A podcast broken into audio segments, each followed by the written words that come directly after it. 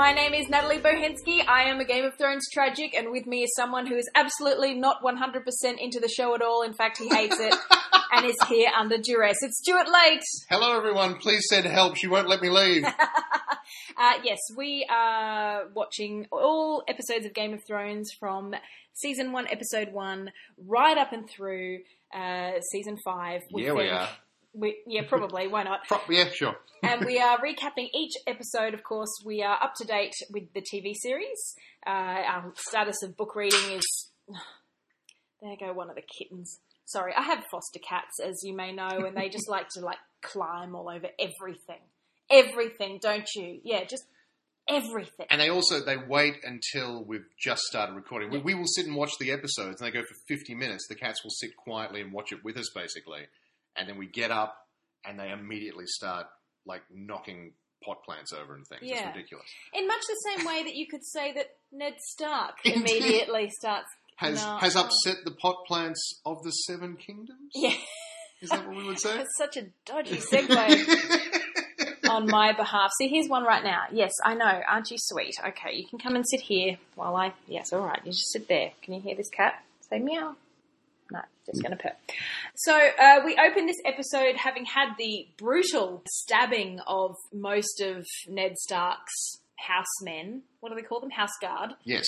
in the streets of King's Landing by And, Jaime Lannister. What could have been an epic showdown between Ned and, and Jaime that was cut short. Mm, mm, by Uh, a rogue Lannister. Spear to the knee. Uh, could have gotten away with it until he took a spear to the knee. That's right. So we begin with Ned drowsily waking up to find Yes. Robert and Cersei just sort of leering at him. Which is one of those scenes where you're like, how long were they there for? Like, Yeah. were they? How long have I been out? Ned proceeds to say, I'm going to go back to Winterfell. You know, I'm done. And Robert says, Nah, you're staying. Don't care. I'm not going to have you two fighting each other. But then there's this wonderful moment where Cersei, Mm, she's getting up Robert's goat. yes. And so I'm being distracted by the bloody cat. Go away. Go on your. Go climb your thing. I bought them a big thing and they don't climb it. And I bought it for them. And they're so ungrateful. much like. They do play with the box, though. much like Like everyone all in. Robert Baratheon's life. Yes. So ungrateful because Cersei is, is getting up him saying, You gotta be strong, you gotta he was gonna kill Jaime. blah, blah, blah." And so he smacks her in the face. He does. And she says, I'll Close wear it. too, I think. Like, yeah, I'll wear it as a badge of honor. And he says, wear it in silence or I'll honor you again. Now, Stu, can we just say, from the outset, I abhor violence against women. but I freaking love that little scene. I just, like, it's so brutally. I- oh, It's. It, it really, like, it really is because you do like uh, Robert as a character. He's just, like, wonderful fun. And then he does punch his wife in the face, Mm. Which should make him irredeemable, but then Mm. Cersei is horrible herself. So it's kind of. It kind of does even out there. I think, you know, the part of the brain that would automatically sort of write him off because he's just punched a woman in the face mm, mm. is sort of overridden there, and you're sort of like, okay, well, I can admit that's a pretty cool line. Yeah, it's just I don't know. There's something about it, and that's where you know Game of Thrones tests you. I think is there's so much talk about you know it's not very PC and it depicts women in terrible you know situations and they're constantly naked and and whatnot. And look, while I'm I'm as you know a strong advocate for more male nudity in the show and more male objectification, Yes. I just it's never really sat 100% well with me that it, Game of Thrones is, is completely derogatory to women. It's just, you know, you've got the classic Danny storyline where, Hmm. yes, initially she is a bride of a savage, essentially. Yes. And uh, although that's not very PC, you know, he's a, they're, they're, you know, native tribes people. Yes. That's their way. Um, you know, she's her wedding night is not a night of uh, consent and No. joy. But the thing is, is that she totally turns that around, and that's the story. Her story is one of discovery. And Absolutely. you know, you pointed out in her own power. yeah, well. and you pointed that out in this episode, which is how she discovers and she realizes her power Hmm. from performing a ritual in Vaes Dothrak where she has to eat the whole horse's heart. And it's it's part of a ritual. It's to show that she's strong and she's got to keep it down. She can't throw up, and she achieves this and rec- receives the acclaim of her new people, the Dothraki. That's it. Yes. Uh, this is not a woman who is being downtrodden. You know, this is a woman who's sort of gone, this is my world, and I'm dealing with it the best way I can. That's it. I think. I think importantly, it's it's a woman who is was put in a situation not of her making, who is making a situation of her making. If that Mm. makes sense, she's reclaiming some agency and some ownership over what's happening to her. And so I wonder if you could say that, considering those two storylines of, you know, Daenerys is in a situation not of her making, Hmm. and Cersei is in a situation entirely of her own making. Particularly with hindsight, we know how she continues to go on and on, as you like to say, screwing up everything. Every single thing she does. Yes. Every single thing that Cersei ever does on the show always backfires. Always. It's amazing to watch. and, and we're only just starting to see the start of it now, and it's really quite great. She's still really But- hardcore at this point. Yeah, that's it. And, and and that I think is another thing that sort of balances that scene between her and Robert, which is that Cersei is not a victim. Like she No. doesn't cower away or anything. She even says, you know, I'll wear that. I'll wear this like a badge of honor. And then Robert, of course, has that wonderful line that he comes Yeah. back with. But but yeah, like like like that's it. And we know because, of course, we then see later in the episode Robert out hunting because all of this shit's gone down. It has. Stu. It has. He's got his his his the, you know his father-in-law and brother-in-law now in a blood feud against his hands, and he goes, you know what? Got to clear my head going hunting. yeah, I need to go kill something. I need to go kill head. something. I need to get away. So I'm going to take my younger brother who hates me and Lancel Lannister who has Mhm. my uh, carafe of wine. And I love that Stu pointed out during this episode that no matter where Robert goes, there's just a carafe of wine. every every room of the Red Keep has like just a carafe of wine and some glasses, just in case Robert wanders in. He's like, "Oh, where's my wine?" Pick, drink, drink, drink. That's a good Robert. That's a very good Robert. I've been practicing. I have, yes. And so he ends up going hunting with those two and Sir Barristan, of course, and he just starts ranting about the good old days and how many girls he used to shag and and Renly has a bit of a go at him. And he's drinking wine, and we now know that Cersei has poisoned that wine, or at the very least. I think that's what happened. Is that what happened? I mean, I I'm think trying to remember. I think that's what we've established that Since then, like you know Lancel had this wine, yeah. so Cersei was definitely in a position to And if if, that, if it's not drugged, he was definitely under orders to keep Get him feeding drunk, him wine. yeah. that's right. In the hopes that something like what is going to happen Yeah. happens. So obviously we're doing these recaps with hindsight, so we know that Robert is is no not long for this world. No, But at the time of watching this, I did not think that Robert was going to die. no, that's right. Exactly. Like you, You know. don't think that he's even though like obviously with hindsight everything is perfectly set up. Like you see all these wheels in motion. And it, and of course, as as you said, there's that whole trend with this show of everyone going, "We're going to go have a good talk when I come back, he does that again. from this he thing literally do. does that again. I'm going to go hunt something on a very day. I'm going to go get very drunk and try to Hunt murder a wild animal. Yeah. Um, when I get back, we'll talk. We're having a we're having a serious talk in about four days Yeah. once I've got all Yeah. this out of my system. and with a lot of political turmoil happening in the in the capital, it's fine. I just can't I'll deal right now. Yeah.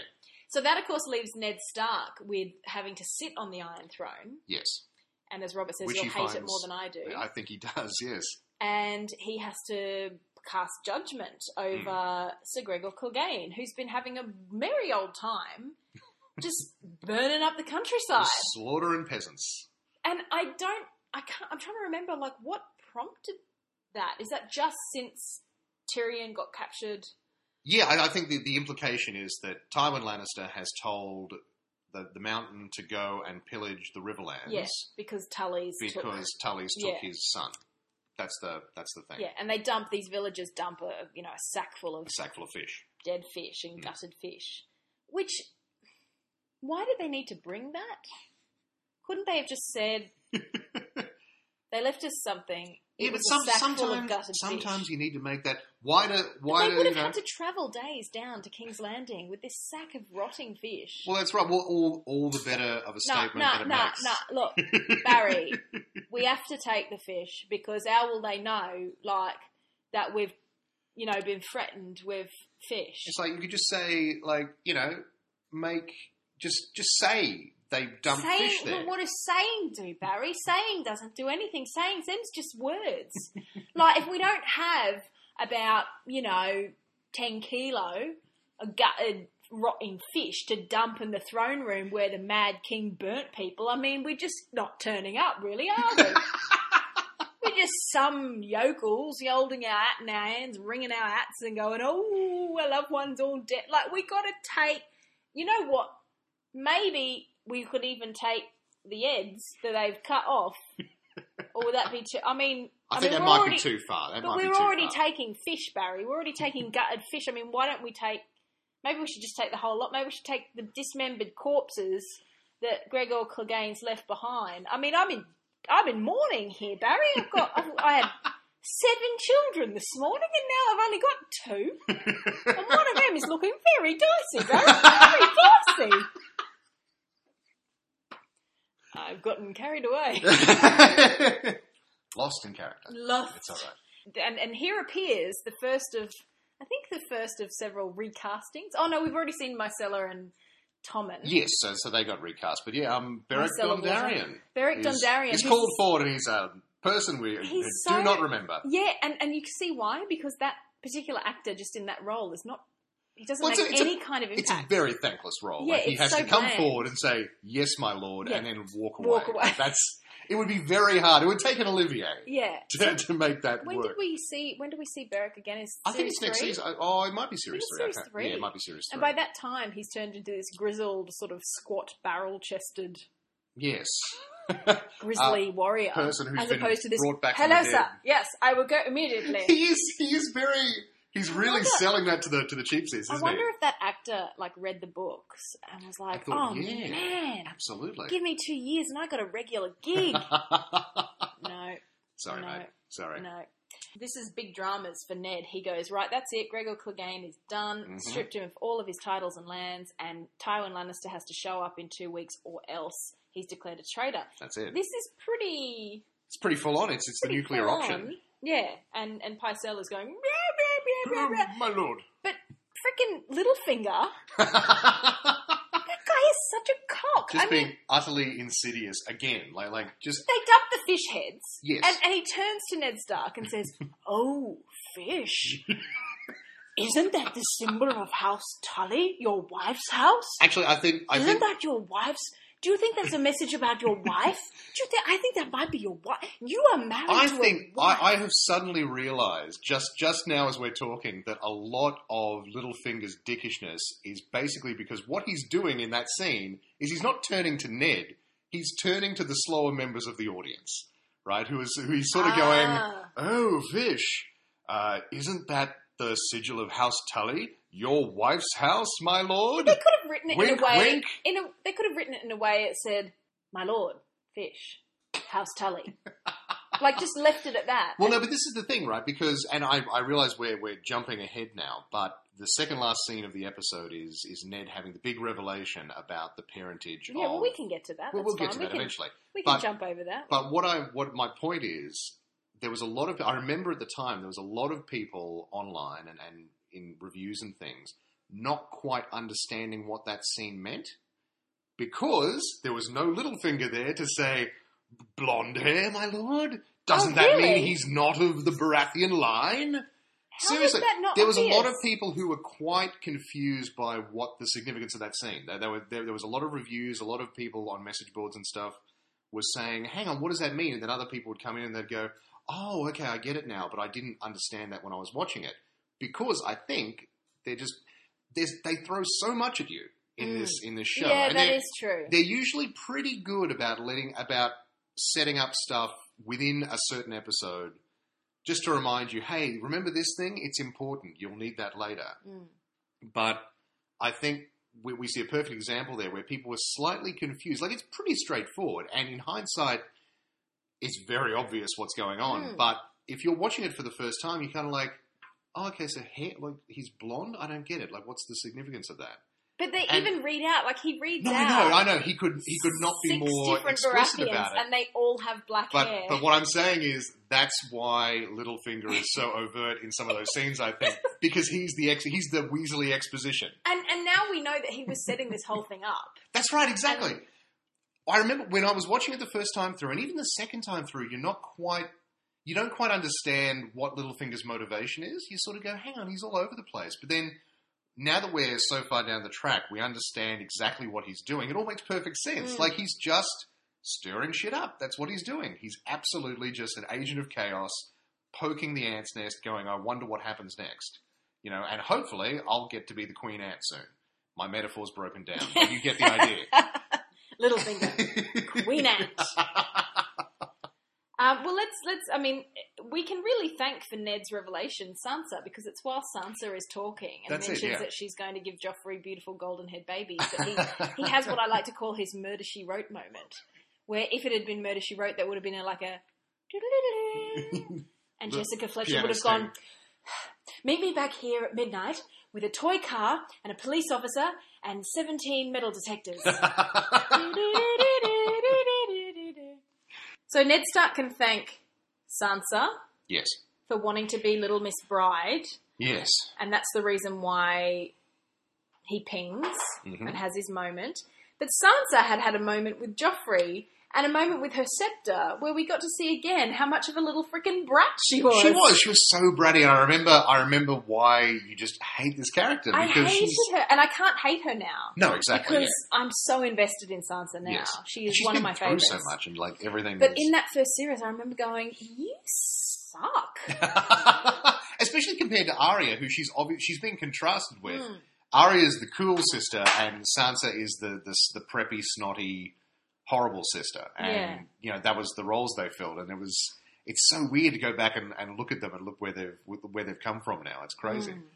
So she, um, you know, Joffrey decided to be nice to her Mm. after snubbing her for a few episodes. Was there was there any? Is that just Joffrey having one of his mood swings? Like, what prompted that? Was that Well, Cersei had said to him last episode, I think, you know, go do something nice for her, and Yeah, she's going to be your queen, and just at least have the veneer of nicety yes? to you keep her And he, he lays it on with a trowel. He Oh, really yeah. does. And even then, you're like, because Joffrey by this point isn't like you don't like him, but you haven't realised that he's super evil yet. That starts. To Yeah, I think through I think he's come. He's just come off as bratty at this point. But you all don't this stuff he he's says- a psychopath. Yeah, all this stuff where he says to her, "I will never treat you badly. Treat you badly. I will never hurt you. I will never." And you're sitting there going, "You lying shit!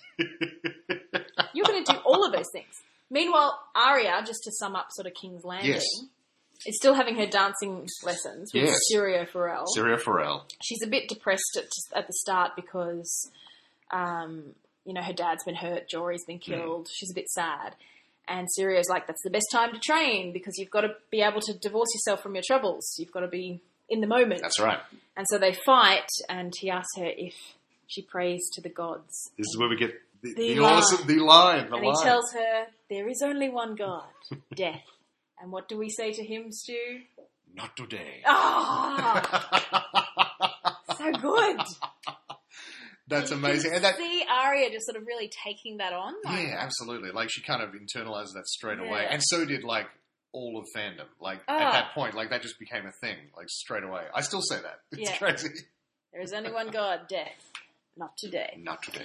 So we talked about Danny and Vaes Dothrak. We talked about King's Landing, and we should talk about. Uh, well, there's no wall in this episode. A No, again, again. oversight of Jon Snow and Mm. Abs. But we should then go to the Eyrie and talk Hmm. about to wrap up. Talk about Tyrion and his trial by combat. And I know one of your particular favourites, Bronn, Oh yes, Bronn. emerging as the hero of the hour if it can be uh, suitably paid for. This is yes, exactly. Yes, hero for hire.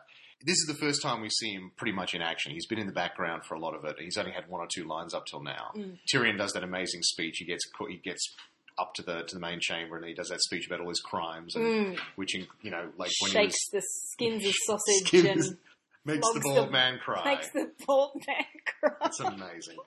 Um, but he says his day has nothing to do with the attack on Bran, and they demand a trial by combat instead. Um, and so he, so through a series of circumstances, Bronn decides to be his champion, and it's just perfect because he, throughout that little speech, Bronn is sort of he's winning Bronn over. He doesn't even know that he's doing it, but Bronn's kind of like. I've liked what I've seen of this guy so far, and I think he's pretty funny. I think it'd be interesting. It's more that he just thinks it would be interesting to see what would happen if he Mm. got him off. And I think he's pretty certain he could win a fight. And so, Well, you made a really good point while we were watching it, Stu, that this episode really highlights how honor does you no favors. That's right. In Well, this world. This this whole first series of the show is set up around a series of scenes that try to get you get you to understand as a viewer that this is not a traditional fantasy universe. Heroes do not win in this universe. Mm-hmm. The knight in shining armor is not going to win the battle. The cunning dude with like you know scale mail and who knows that you don't wear a helmet because it's it slows you down. That's the guy who's going to win a fight, Mm. which we see here, and and we see so many times across the season the show trying to say to you, this is not a normal fantasy universe. This is much more realistic. We're trying to make you see that if you're a stand-up guy and you try to do the right thing, this universe is going to chew you up and spit you Mm. out. Or like Ser Vardis, who Bronn fights. He's Yes. the champion for Lysa Arryn and uh, her creepy little son. Make the bad man fly. He's very honourable and says, "I don't want to fight Tyrion in Yeah, he combat even- he- because he's a dwarf." he comes off as kind of a good guy because there's so many knights in the room Yeah. who are just like, "I'll, I'll kill him." I'll stab this dwarf for you. I'll stab a whole lot of them for you. I'll He's- create a shish kebab of dwarfs on my sword point. Carry them around for snacks. But he's the one who sort of says, "No, I, there'd be no honor in killing a, a, an unarmed dwarf." Mm. You know, and he's right. But you know, the circumstance then becomes he has to fight Bronn, which is if the show has borne out nothing else. If you have to fight Bronn, it's not going to work out very well for you. Yeah, well, we saw how good he was in fighting when Yeah. You know they got attacked on the way. That's it, exactly. So they've set that up. And so now we see just how clever Bronn is, and that beautiful line when he finally dispatches uh, Ser Vardis, and Lysa says, "You don't fight with honor," and he goes, "Nope, he did." And that And really perfect. just That's sums up Bronn's character. that sums up Bronn and it sums up the show. It- funnily enough, he's probably one of the most optimistic characters in Game of Thrones. Yeah, exactly. He's he's just so cheerful, and, and he knows exactly who he is and where he is in the universe, and he just Mm. he just gets it. He gets the he gets the universe he's living in. Mm. Not all of the characters, I think, get the universe they're living in. They're trying to play by rules that don't work. And we said, we even pointed that out. So Tyrion is able to get his gold back, which he gives to the jailer who, who Hmm. freed him. And he walks out like a cool guy, doesn't look back, and Bronn follows him out and he's like, done, you know. But the thing is, is that they could, Lysa could just say, okay, trial by combat, you Okay. beat my guy, Yeah. arrest him, put him back in the sky cell. Like, you know, Catelyn's there and they still, they're living by this code of honor. That's right, exactly. and so there's, you know, well, Tyrion's won Fair's fair. he's got to go now. done and done. Yeah. And, and and you think that th- they've got it's like the principle of Animal Farm. If animals knew their own strength, they wouldn't, exactly, yeah, they'd rise you up. know. and, And, and but in yeah. this, it's like, well, he he won a fair fight. Uh, best let him go. you know, we, we all go by the rules of We- trial by yeah. combat. We kidnapped him and brought him to that to our mountain fortress, but let's play by the rules now. Yeah. So we'll wrap up there, and we will see you very shortly for a recap of Series One, Episode Seven. But for now, Morghulis. Winter is coming.